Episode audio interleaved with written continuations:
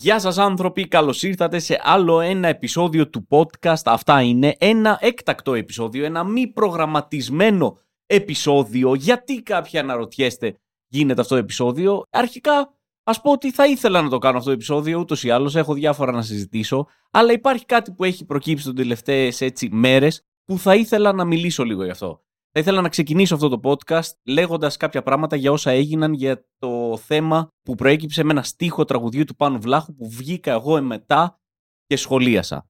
Δεν θέλω αυτό το podcast να έχει τέτοια θεματολογία γενικά και ελπίζω να μην χρειαστεί ξανά στο μέλλον να κάνω τέτοιο segment, αλλά θα ήθελα να πάρω έτσι τρία λεπτά από το χρόνο σας αν θέλετε για να εξηγήσω κάποια πράγματα. Όσοι δεν θέλετε να ακούσετε, και είσαστε απλά σε φάση λάμπρο, άλλο ένα podcast από εκεί που δεν το περιμέναμε, yay!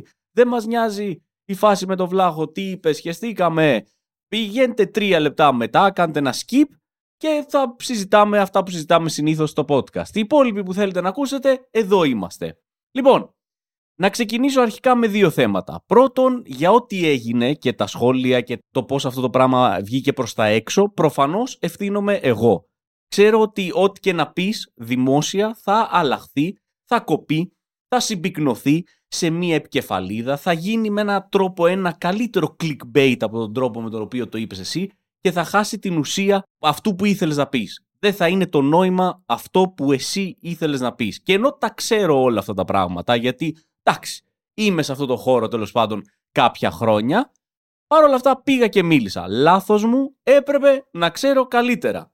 Δεύτερον, να πω ξεκάθαρα μια συγνώμη προς τον Πάνο Βλάχο, γιατί αυτό που είπα χρησιμοποιήθηκε εναντίον του με λάθος τρόπο. Φάνηκε σαν να τον κρίνω, σαν να καταδικάζω το στίχο τον οποίο τραγούδισε ας πούμε και αυτή δεν ήταν η πρόθεσή μου. Σε καμία περίπτωση. Έχοντας πει αυτά, θα ήθελα να, να παραθέσω, ας το πούμε, όσο πιο λακωνικά μπορώ για να μην σπαταλάω και το χρόνο, μερικές απόψεις μου για να μην υπάρχουν παρεξηγήσεις. Να βγει και αυτή έτσι η πλευρά η δική μου και θέλω να το κάνω από εδώ, γιατί αυτό είναι ένα μέσο το οποίο με μία έννοια ελέγχω εγώ και ξέρω ότι ό,τι και να πω θα βγει πάνω κάτω όπως θα ήθελα να βγει. Προφανώς λοιπόν ξεκινώντας, θέλω να πω ότι προφανώς αυτά που είπα δεν ήταν σε καμία περίπτωση για να υπερασπιστώ τον Άδωνη και τον Πορτοσάλτε. Δεν είχε καμία πολιτική στάση η απάντησή μου. Δεν πήρα το μέρος αυτών των ανθρώπων. Έλεος Α είμαστε τώρα. Δηλαδή, δεν θέλω να το συζητήσω άλλο αυτό το κομμάτι. δεν ισχύει. Επίσης, προφανώς να πω ότι πιστεύω ότι η κομμωδία και η σάτυρα δεν έχουν και δεν πρέπει να έχουν όρια παρά μόνο αυτά που βάζει ο εκάστοτε δημιουργός και το εκάστοτε κοινό. Ο καθένας πρέπει να είναι ελεύθερος να λέει ό,τι θέλει μέσα στα όρια του νόμου προφανώς, γιατί υπάρχει και ένα τέτοιο κομμάτι, και από εκεί και πέρα να είμαστε όλοι έτοιμοι να δεχτούμε και τις συνέπειες των όσων είπαμε. Και σε εμένα, όπως και σε πολλούς άλλους, έχει τύχει να δεχτούμε συνέπειες, κριτική, κράξιμο για κάποιο αστείο ή για κάποιο σχόλιο που κάναμε. Επίσης, προφανώς ο καθένας είναι ελεύθερος να γελάει με ό,τι θέλει και το χιούμορ είναι τελείως προσωπικό. Άλλο χιούμορ έχω εγώ, άλλο έχετε εσείς, άλλο έχει ο άλλος. Είναι γούστο ρε παιδί μου. Στεναχωριέμαι που παρεμηνεύτηκε κάτι τέτοιο μέσα από τα λόγια μου, γιατί είναι κάτι το οποίο το υπερασπίζομαι για πάρα πολύ καιρό. Αλλά το ότι είπα για το στίχο του Πάνου Βλάχου αυτό δεν είναι αστείο, δεν ήταν για να πω ότι δεν κάνουμε πλάκα με αυτά τα πράγματα. Δεν πρέπει να αστειευόμαστε με αυτά. Αυτά είναι σοβαρά θέματα και δεν πρέπει να κάνουμε χιούμορ με τέτοια ζητήματα. Δεν το είπα έτσι. Τα παραπάνω που μόλις ανέφερα, αν θέλετε, μπορείτε να τα βρείτε και σε πολλές δηλώσεις που έχω κάνει τα τελευταία χρόνια, σε πάρα πολλές συνεντεύξεις που έχω δώσει τα τελευταία χρόνια. Δεν είναι κάποια άποψη που σκέφτηκα μετά από αυτό που έγινε ή σήμερα το πρωί που ξύπνησα, με ένα απλό Google search αν θέλετε, όποια συνέντευξη και να ανοίξετε, θα με δείτε να τα λέω για τα τελευταία χρόνια, όποια συνέντευξη και να έχω δώσει, με ρωτάνε για το βασικό από ό,τι φαίνεται ερώτημα, πού είναι τα όρια της κομμωδίας και τι πιστεύω πάνω σε κάτι που έτυχε εκείνη τη βδομάδα να πει κάποιος.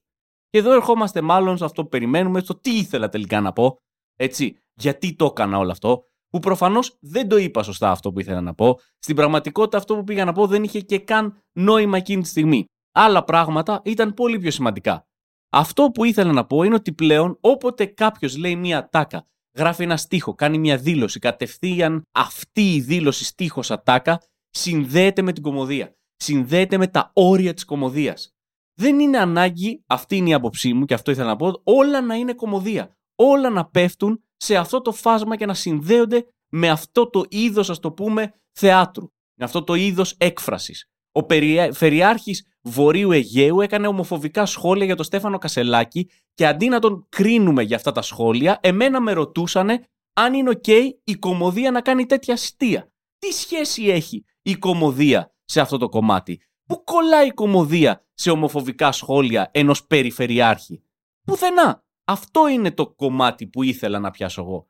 Εντάξει, η προσωπική μου άποψη, άποψή μου είναι, ok, μπορεί να είμαι λάθος, το λέω, είναι ότι ο στίχος του Πάνου Βλάχου δεν είναι κομμωδία, δεν είναι χιούμορ. Όχι επειδή δεν πρέπει να κάνουμε πλάκα με αυτά τα πράγματα, αλλά επειδή δεν θεωρώ ότι ο στόχος του ήταν να κάνει κάποιον να γελάσει με αυτό. Προφανώς κάποιοι γελάσαν και καλά κάνανε, όπως είπα και παραπάνω. Δικαίωμά τους είναι και καλά κάνανε.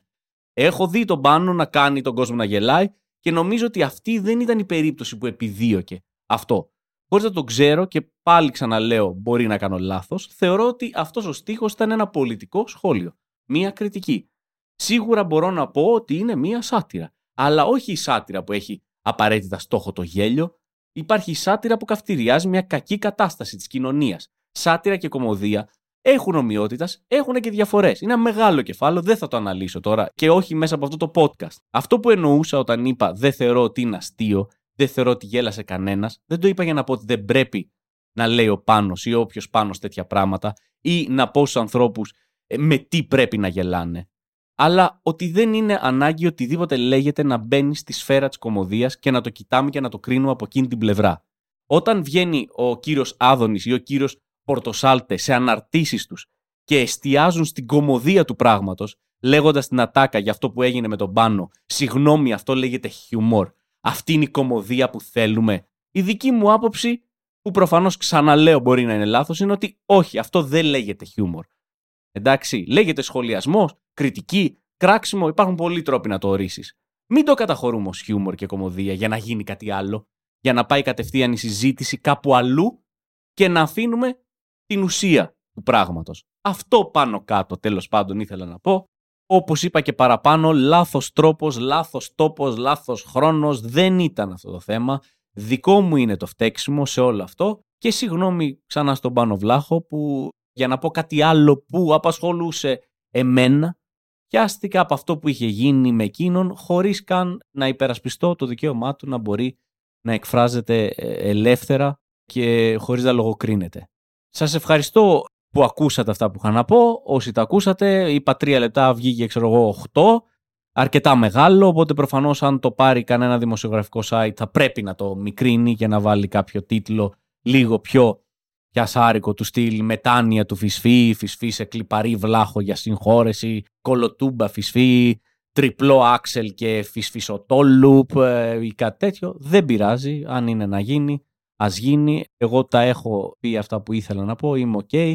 Και μιας και κάναμε το έκτακτο podcast, ας πάρουμε αυτή την ε, ευκαιρία, ας μην τη χάσουμε και ας προχωρήσουμε σε ένα τυπικό podcast αυτό, αυτά είναι, με ανούσια θέματα και βλακίες.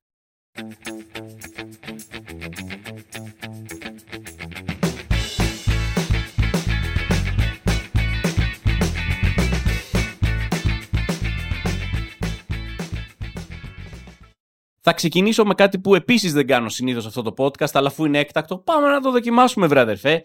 Άσχετες σκέψεις, μικρές άσχετες σκέψεις που έχουν δημιουργηθεί έτσι την τελευταία εβδομάδα. Πρώτη άσχετη σκέψη. Ήμουνα στο δρόμο και οδηγούσα και μπροστά μου έχει περιπολικό. Το οποίο περιπολικό πηγαίνει όπως πάνε πάντα τα περιπολικά, ακριβώς στο όριο ταχύτητας. Είναι 120 το όριο ταχύτητας. Πηγαίνει με 119 ή 120 ή 121. Που σημαίνει ότι εσύ, αν θες να το περάσεις αυτό το περιπολικό, πρέπει να σπάσεις το όριο ταχύτητας. Αλλά πρέπει να το σπάσεις τόσο όσο. Πηγαίνει με 119, πρέπει να το περάσεις το περιπολικό με 120 σταθερά. Δεν μπορείτε να το περάσεις με 160. Άμα το περάσεις με 160, θα ανάψει φάρο και θα σε κυνηγήσει. Και ζω αυτό το καταπληκτικό σκηνικό που ίσως έχετε ζήσει όλοι, που προσπαθείς να κάνεις προσπέραση με ένα χιλιόμετρο παραπάνω από ό,τι πάει το περιπολικό. Που είσαι πρακτικά δίπλα του όσο κάνεις την προσπέραση για περίπου 6 χιλιόμετρα. Γιατί πρακτικά πηγαίνετε με την ίδια ταχύτητα με το περιπολικό. Δεν γίνεται να το περάσεις αλλιώς. Και κάποια στιγμή το περνάω το περιπολικό, βγάζω φλάς, αφήνω και την απόσταση που πρέπει να αφήσω, δεν περνάω και μπαίνω σφίνα μέσα, όλα καθόλου νόμιμος, μπαίνω δεξιά μπροστά από το περιπολικό και τι κάνει το περιπολικό, αριστερά φλάς και αρχίζει να με προσπερνάει και ξαναέρχεται μπροστά μου. Και ξαναζώ τη μέρα της μαρμότας, ντεζαβού, πάμε πάλι από την αρχή. Τύπου ή θα με πας καροτσάκι μέχρι το αεροδρόμιο ή θα ξαναρχίσω την προσπέραση. Δεν ξέρω αν σε έχει συμβεί. Πρώτη άσχετη λοιπόν σκέψη ήταν αυτή. Δεύτερη άσχετη σκέψη της εβδομάδας ήταν το πλυντήριο ρούχων μου, το οποίο επίσης δεν ξέρω αν σε έχει συμβεί. Σίγουρα όσοι έχετε σε έχει συμβεί. Αν δεν το σταθεροποιεί σωστά, αν δεν ρυθμίσεις τέλος πάντων τη βάση του, τα ποδαράκια στη βάση σωστά, το πλυντήριο αρχίζει και κουνιέται. Όταν λέμε κουνιέται, δεν εννοούμε κουνιέται, ταλαντώνεται, δονείται, δεν ξέρω τι. Μιλάμε κουνιέται. Έχεις το πλυντήριο στην κουζίνα και αν δεν έχεις ρυθμίσει σωστά τα ποδαράκια για να είναι σταθερό, το πλυντήριο αρχίζει και κόβει βόλτες μες στο σπίτι. Ξεκινάει να πλένει κουζίνα, τελειώνει το πλήσιμο στο σαλόνι. Προχωράει και λέει από εδώ τι έχει. Α, διάδρομο, πάμε. Από εδώ τι είναι. Α, τουαλέτα. Και αυτό συνέβη με το δικό μου πλυντήριο γιατί κάτι μάλλον λάσκαρε στα ποδαράκια. Οπότε το πλυντήριο πρακτικά βρέθηκε περίπου μισό μέτρο από εκεί που είναι η θέση του Πήρε πρωτοβουλία, είπε: Θέλω να γνωρίσω και άλλα πράγματα μέσα στην κουζίνα. Θέλω να μιλήσω με το ψυγείο. Θέλω να μιλήσω με τα ντουλάπια. Τόσο καιρό τα βλέπω. Δεν έχουμε έρθει κοντά. Θα πάω να τα συναντήσω. Τρίτο άσχετο κομμάτι που θέλω να πιάσω είναι οι άνθρωποι οι οποίοι φτερνίζονται. Και θέλω έτσι να τους πιάσω λίγο αυτούς τους ανθρώπους οι οποίοι φτερνίζονται. Γιατί είμαι υπερασπιστής του ότι το φτέρνισμα πρέπει, ρε παιδί μου, να φεύγει. Πρέπει να εξφεντονίζεται. Πρέπει να βγαίνει από μέσα σου με όλα. Να μην σταματάς τίποτα, κανένα φραγμοδέλαιο, να μην βάζεις χέρι μπροστά, έτσι, μην παρεξηγηθώ. Αλλά μιλάμε τώρα αυτό το φτέρνισμα που το βγάζεις και. Έχει και αυτή την κραυγή πολέμου, έχει αυτό το, το κάλεσμα προς κάτι, ας πούμε. Το, το, το δίνεις το φτέρνισμα και αν δεν έβαζες χέρι θα, θα πήγαινε το φτέρνισμά σου, ξέρω εγώ, 100 μέτρα θα έφτανε. Πώς φεύγουν τα βέλη, ας πούμε, έτσι θα φεύγει και το φτέρνισμά σου. Δεν θεωρώ ότι πρέπει να μπλοκάρεις το φτέρνισμα. Οκ; Οπότε έχω ένα θέμα με τους ανθρώπους οι οποίοι μπλοκάρουν το φτέρνισμα. Δεν λέω αυτούς που φτερνίζονται σιγά, που φτερνίζονται με, λιγότερο ήχο. Μιλάω για αυτούς που το κάνουν οριακά και αρχίζουν και μιλάνε Ιαπωνέζικα. Που τους βλέπεις και λένε έρχεται το φταίνισμα και κάνει. Ναι! Αυτό το φταίνισμα που οριακά το καταπίνουν, το πνίγουν το φταίνισμα και επειδή το κάνουν αυτό και δεν φεύγει το φταίνισμα μόνο κόμματο τύπου πάρ το όλο έφυγες, χρειάζονται 15 φτερνίσματα για να βγάλουν αυτό που άλλος έβγαλε σε ένα. Οπότε για κανένα δίλεπτο από τους Και σου κάνουν και το χέρι έτσι τύπου περίμενε, δεν έχω τελειώσει. Δώσε μου δύο λεπτά, έχω ακόμα 17. Αυτοί οι άνθρωποι τέλος πάντων, όπως και οι άνθρωποι που συνάντησα και αυτόν αυτή τη βδομάδα, οι άνθρωποι οι οποίοι σταματάνε τα πάντα, το σύμπαν, πρέπει να σταματήσει ο κόσμος ό,τι κάνει, γιατί τους έρχεται φτέρνισμα. Σου λέει, κοίταξε, έρχεται, σταματήστε να μιλάτε, σταματήστε να τρώτε. Χρειάζομαι απόλυτη αυτοσυγκέντρωση και τύπου stop, θα φτερνιστεί ο Γιάννης. Είμαστε όλοι, έλα, έλα, έλα, έλα και όπως όλοι ξέρετε, σε καμία περίπτωση αυτό το φτέρνισμα δεν έρχεται. Απλά αυτό το φτέρνισμα τελικά φεύγει και δεν ήταν φτέρνισμα. Οκ, αυτά έτσι ήταν δύο-τρία θεματάκια τα οποία τα έβαλα σε, σε μια θεματική άσχετη. Κλείνοντας αυτή τη θεματική, θέλω να κάνω και ένα παράπονο προς όλους τους ανθρώπους που πας σε κάποια ταβέρνα, σε κάποιο εστιατόριο, σε κάποιο snack bar, σε οτιδήποτε. Ζητάς κάτι εξαιρετικά απλό και σου λένε την ατάκα θα ρωτήσω αν γίνεται. Μιλάμε τώρα για κάτι όμως εξαιρετικά απλό. Δηλαδή πήγα πρόσφατα και λέω θέλω ένα τόστ γαλοπούλα τυρί και λέω αν γίνεται βάλτε και ντομάτα. Και μου είπε α, δεν ξέρω, θα ρωτήσω αν γίνεται. Και σας Ορκίζομαι, για την ακρίβεια είπε θα ρωτήσω το σεφ αν γίνεται. Ζήτησα τόστ, γαλοπούλα, τυρί, ντομάτα και ο άνθρωπος είπε αυτό μόνο ο σεφ μπορεί να το αποφασίσει. Εδώ χρειαζόμαστε έναν έμπειρο culinary master για να μας πει αν η ντομάτα, δύο φλίδες φέτες μπορούν να μπουν μέσα στο τόστ. Το οποίο δεν βγάζει νόημα. Μη ρωτήσεις αν γίνεται. Ξέρεις τι, γίνεται. Προφανώς γίνεται. Δεν σου ζήτησα κάτι ακραίο. Να βάλεις λίγο ντουμά, ντομάτα. Ντουμάτα, ξαφνικά συγγνώμη, έγινα από, από άλλο χωριό. Ντουμάτα σου ζήτησα. Οπότε, ναι, Περιτώ να σας πω ότι προφανώς ο άνθρωπος γύρισε μετά από 5 λεπτά, γιατί έπρεπε να γίνει μάλλον κάποια σύσκεψη, να ενωθούν, ξέρω εγώ, οι πέντε μεγαλύτεροι σεφ του πλανήτη για να αποφασίσουν αν γαστρονομικά μπορώ να ζητήσω κάτι τέτοιο. Και μου είπε, Όχι, δυστυχώς δεν γίνεται. Δεν μπήκα σε περισσότερες λεπτομέρειες το γιατί δεν γίνεται, το άφησα εκεί.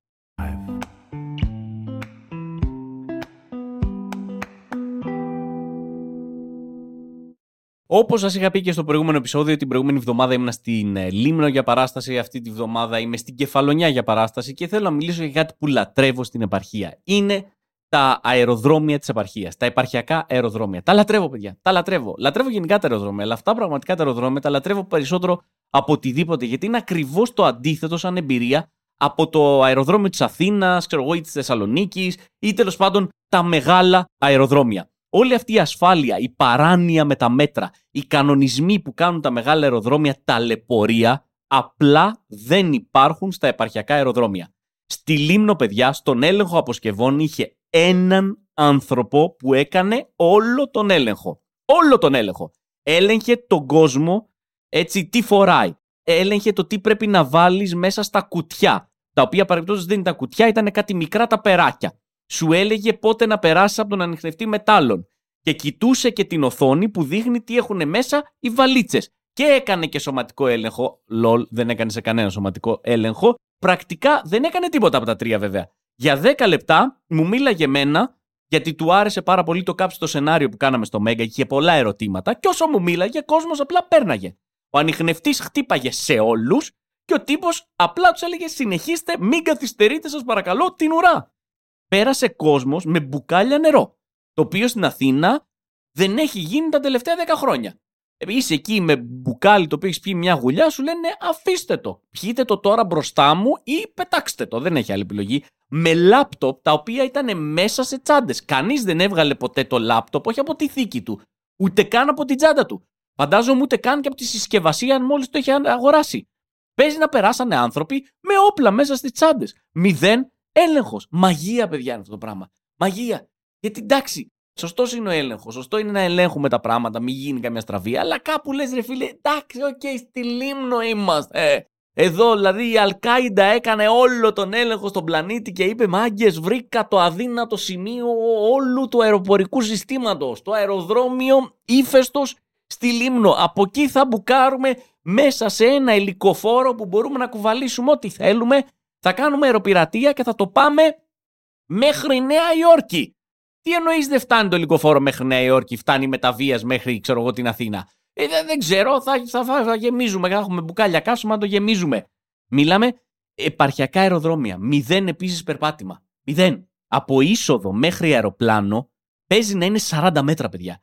Εντάξει, ούτε κυλιόμενοι διάδρομοι, ούτε κυλιόμενες σκάλες. Καμιά φορά βλέπεις ηλίθιους Αθηναίους που προφανώς δεν έχουν ξαναπάει ποτέ σε επαρχιακό αεροδρόμιο και κάνουν κάτι ερωτήσεις. Στη Λίμνο άκουσα άτομο να λέει από ποιο gate φεύγει η πτήση; Από ποιο gate να φεύγει η πτήση στη Λίμνο, από το gate 32. Ποιο, ποιο gate, έχεις δει το, το αεροδρόμιο της Λίμνου και είπες να ρε ή ένα αεροδρόμιο που έχει άπειρα gates. Το πολύ πολύ να έχει ξέρω εγώ τέσσερα gates. Αυτό, τέσσερα gates. Όταν λέμε gates, μιλάμε τα δύο που είναι πύλες για τα αεροπλάνα και τα δύο που είναι gates για την τουαλέτα. Ξέρω εγώ, αυτά, αυτά τα gates στο αεροδρόμιο. Θα σας πω, το μόνο πράγμα που με ξενέρωσε στο αεροδρόμιο της Λίμνου, δεν το περίμενα από εσένα αεροδρόμιο Λίμνου. Πραγματικά με απογοήτευσε ε, αρκετά. Πραγματικά το καταθέτω σαν παράπονο. Μας ε, πήγανε στο αεροπλάνο με λεωφορείο. Μπήκαμε σε λεωφορείο για μία απόσταση κυριολεκτικά, κυριολεκτικά δεν είναι κομική υπερβολή, κυριολεκτικά 70 μέτρων. Η διαδρομή πήρε, ξέρω εγώ, 14 δευτερόλεπτα. Γιατί; Άσε μας να περπατήσουμε. Τι πιστεύουν οι άνθρωποι στα αεροδρόμια ότι θα γίνει αν αφήσουν ενήλικες ανθρώπους να περπατήσουν από την πύλη μέχρι το αεροπλάνο ή από το αεροπλάνο μέχρι την πύλη; Ότι ξαφνικά θα χάσουμε μπάλα με την αλάνα που υπάρχει εκεί και θα βλέπεις τρελό κόσμο να τρέχει μέσα στο αεροδρόμιο στην Αλάνα φωνάζοντας «Α, είμαι ελεύθερος!» Τι πιστεύουν ότι θα γίνει; Θέλουμε να πάμε το αεροπλάνο στην πύλη, από την πύλη στο αεροπλάνο. Δεν θα χαθούμε. Μία ευθεία είναι. Δεν υπάρχει κανείς που θα αρχίσει να τρέχει στα λιβάδια της λίμνου, να πηγαίνει και να ξέρω εγώ, να μπαίνει μπροστά σε άλλα αεροπλάνα που προσγειώνονται εκείνη την ώρα. Είμαστε ενήλικες. Μια ευθεία είναι, αφήστε μας να πάμε. Δηλαδή, πραγματικά, τι κάνει αυτό το λεωφορείο εκεί πέρα, γιατί δεν το αξιοποιούν κάπου αλλού; Τι χιλιόμετρα έχει φτάσει αυτό το λεωφορείο; Πηγαίνει μια διαδρομή 70 μέτρα εδώ και 20 χρόνια. Τι έχει γράψει το κοντέρ; 27 χιλιόμετρα συνολικά, ξέρω εγώ. Οριακά νομίζω δεν έβαλε μπρος ο τύπος στο λεωφορείο. Δεν ξέρω για πρώτη, Δευτέρα, τρίτη ταχύτητα. Μην τα συζητάμε αυτά. Νομίζω δεν έβαλε μπρος.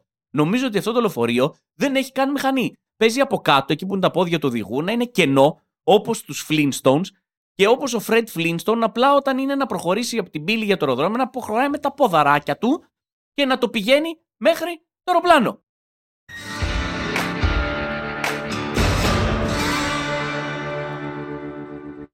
Λοιπόν, ξεκινάω τώρα ένα άλλο κομμάτι στο οποίο έχω ένα μικρό beef γενικά με ανθρώπους. Μπορεί να είστε κι εσείς ένας από αυτούς τους ανθρώπους. Οπότε αν είστε, ακούστε το, μου λέτε κι εσείς τέλος πάντων την άποψή σας. Λοιπόν, δεν αντέχω αυτούς τους ανθρώπους που θα τους πεις ότι ξεκίνησες να βλέπεις μια πετυχημένη σειρά π.χ. δεκαετίας, το δεκαετίας, οτιδήποτε, όχι πρόσφατη τέλος πάντων, να έχουν περάσει κάποια χρόνια, μία σειρά που όλοι, ξέρω εγώ, βλέπανε το 2014, και η αντίδρασή του θα είναι Α, τώρα το βλέπεις εσύ αυτό.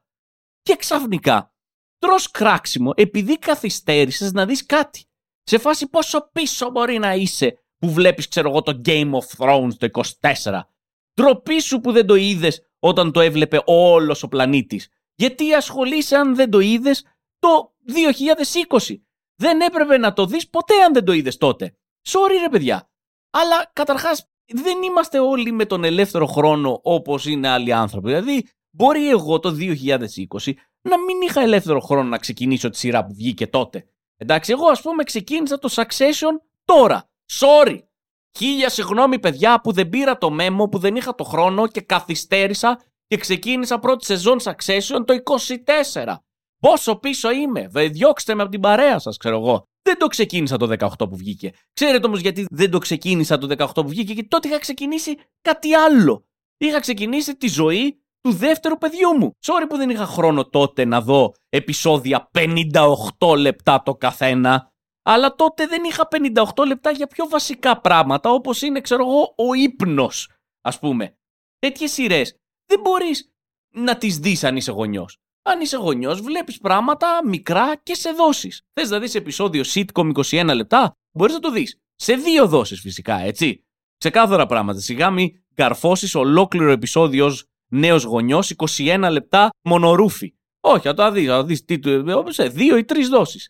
Ταινία μπορεί να σου πάρει δύο εβδομάδες να την τελειώσεις. Εγώ με τη γυναίκα μου ανοίγουμε Netflix, συζητάμε κανένα 20 λεπτό για το τι θα δούμε, το βρίσκουμε, το βάζουμε και κοιμόμαστε στους τίτλους αρχής. Αυτό είναι η πρώτη μέρα, για να ξέρετε πώς βλέπουμε μια ταινία. Μια φορά, παιδιά, έσβησα τόσο νωρίς που δεν έσβησα καν στους τίτλους αρχής της ταινίας. Έσβησα στο σήμα της εταιρείας παραγωγής. Είδα το παιδάκι που κάθεται στο μισοφέγγαρο και ψαρεύει και είπα, εγώ σήμερα μέχρι εδώ είμαι. Δεν μπορώ να δω κάτι παραπάνω. Για εμένα ταινία σήμερα καταχωρείται το παιδάκι που ψαρεύει από το μισοφέγγαρο η διασκέδασή μου ήταν αυτή. Οπότε ναι, sorry που δεν τα κατάφερα να είμαι επίκαιρος, βλέποντας 58 λεπτά επεισόδιο με νεογέννητο μωρό στο σπίτι. Ήμουν απασχολημένος με αλλαγές πάνας, κολικού, κλάματα. Και επίσης τότε είχα και ένα άλλο παιδί που ήταν 4 και έβλεπα μαζί της Πέπα το γουρουνάκι. Μαραθώνιο Πέπα. Binge watching Πέπα. Μια φορά χτυπήσαμε back to back 8 επεισόδια. Ξέρετε πόσο είναι 8 επεισόδια Πέπα, παιδιά; Ε, 40 λεπτά. Πέντε λεπτά είναι τα επεισόδια Πέπα. Μέσα σε πέντε λεπτά η Πέπα έχει καταφέρει να σου πει ολόκληρη ιστορία. Να πάει σχολείο, να παίξει με τους φίλους της, να παίξει τους νερόλακους, να δει τον παππού της. Ενώ το Succession 58 λεπτά. Κάτσε ρε Succession να πούμε. Σιγά, έχεις μια εταιρεία, κάποιος πρέπει να την αναλάβει, δεν θες να την αναλάβει κανένα τα παιδιά σου. Έχουν και όλα τα παιδιά σου είναι ηλίθια, είσαι και εσύ ηλίθιος. 58 λεπτά χρειάζεται για να μας το πεις αυτό. Πάρτε τους σεναριογράφους της Πέπας να σου κάνουν το Succession 7,5 λεπτά σειρά. Τέλος πάντων, όλο αυτό λοιπόν το, το rant για να σας πω ότι αν είστε τύπος που αντιδράει με την ατάκα Α, καλά, τώρα το βλέπεις αυτό, μην το κάνετε. Έτσι. Επίσης, μην κάνετε και το άλλο. Αυτό που κάποιος πάει κάπου, ξέρω εγώ, στο Λονδίνο, σας λέει πήγα πρώτη φορά Λονδίνο και του λέτε σοβαρά. Δεν έχει ξαναπάει Λονδίνο. Εγώ πρώτη φορά Λονδίνο ούτε που θυμάμαι πότε πήγα. Πρέπει να ήμουν, ξέρω εγώ, έξι ημερών. Νέα Υόρκη πήγα στα τέσσερά μου, μόνη μου. Έζησα εκεί τρεις μήνες μόνη μου στα οχτώ. Τώρα καταφέρεις εσύ να πας στη Νέα Υόρκη. Συγγνώμη σε όλους λοιπόν τους Κολόμβους οι οποίοι ανακαλύψανε όλες τις περιοχές της γης, όλες τις cool πόλεις και τις cool χώρες στα 12, στα 13, στα 18, στα 20 τους και εμείς που είμαστε ξέρω 40 δεν δικαιούμαστε. Τύπου Λονδίνο πας μέχρι 30. Αν δεν πας μέχρι 30, να μην πας. Εντάξει. Να πας κάπου αλλού και να μην δεις και τη σειρά που είναι τότε επίκαιρη, να δεις ότι είναι τώρα επίκαιρο. Λοιπόν, αυτό το beef είχα για αυτό το επεισόδιο. Beef out.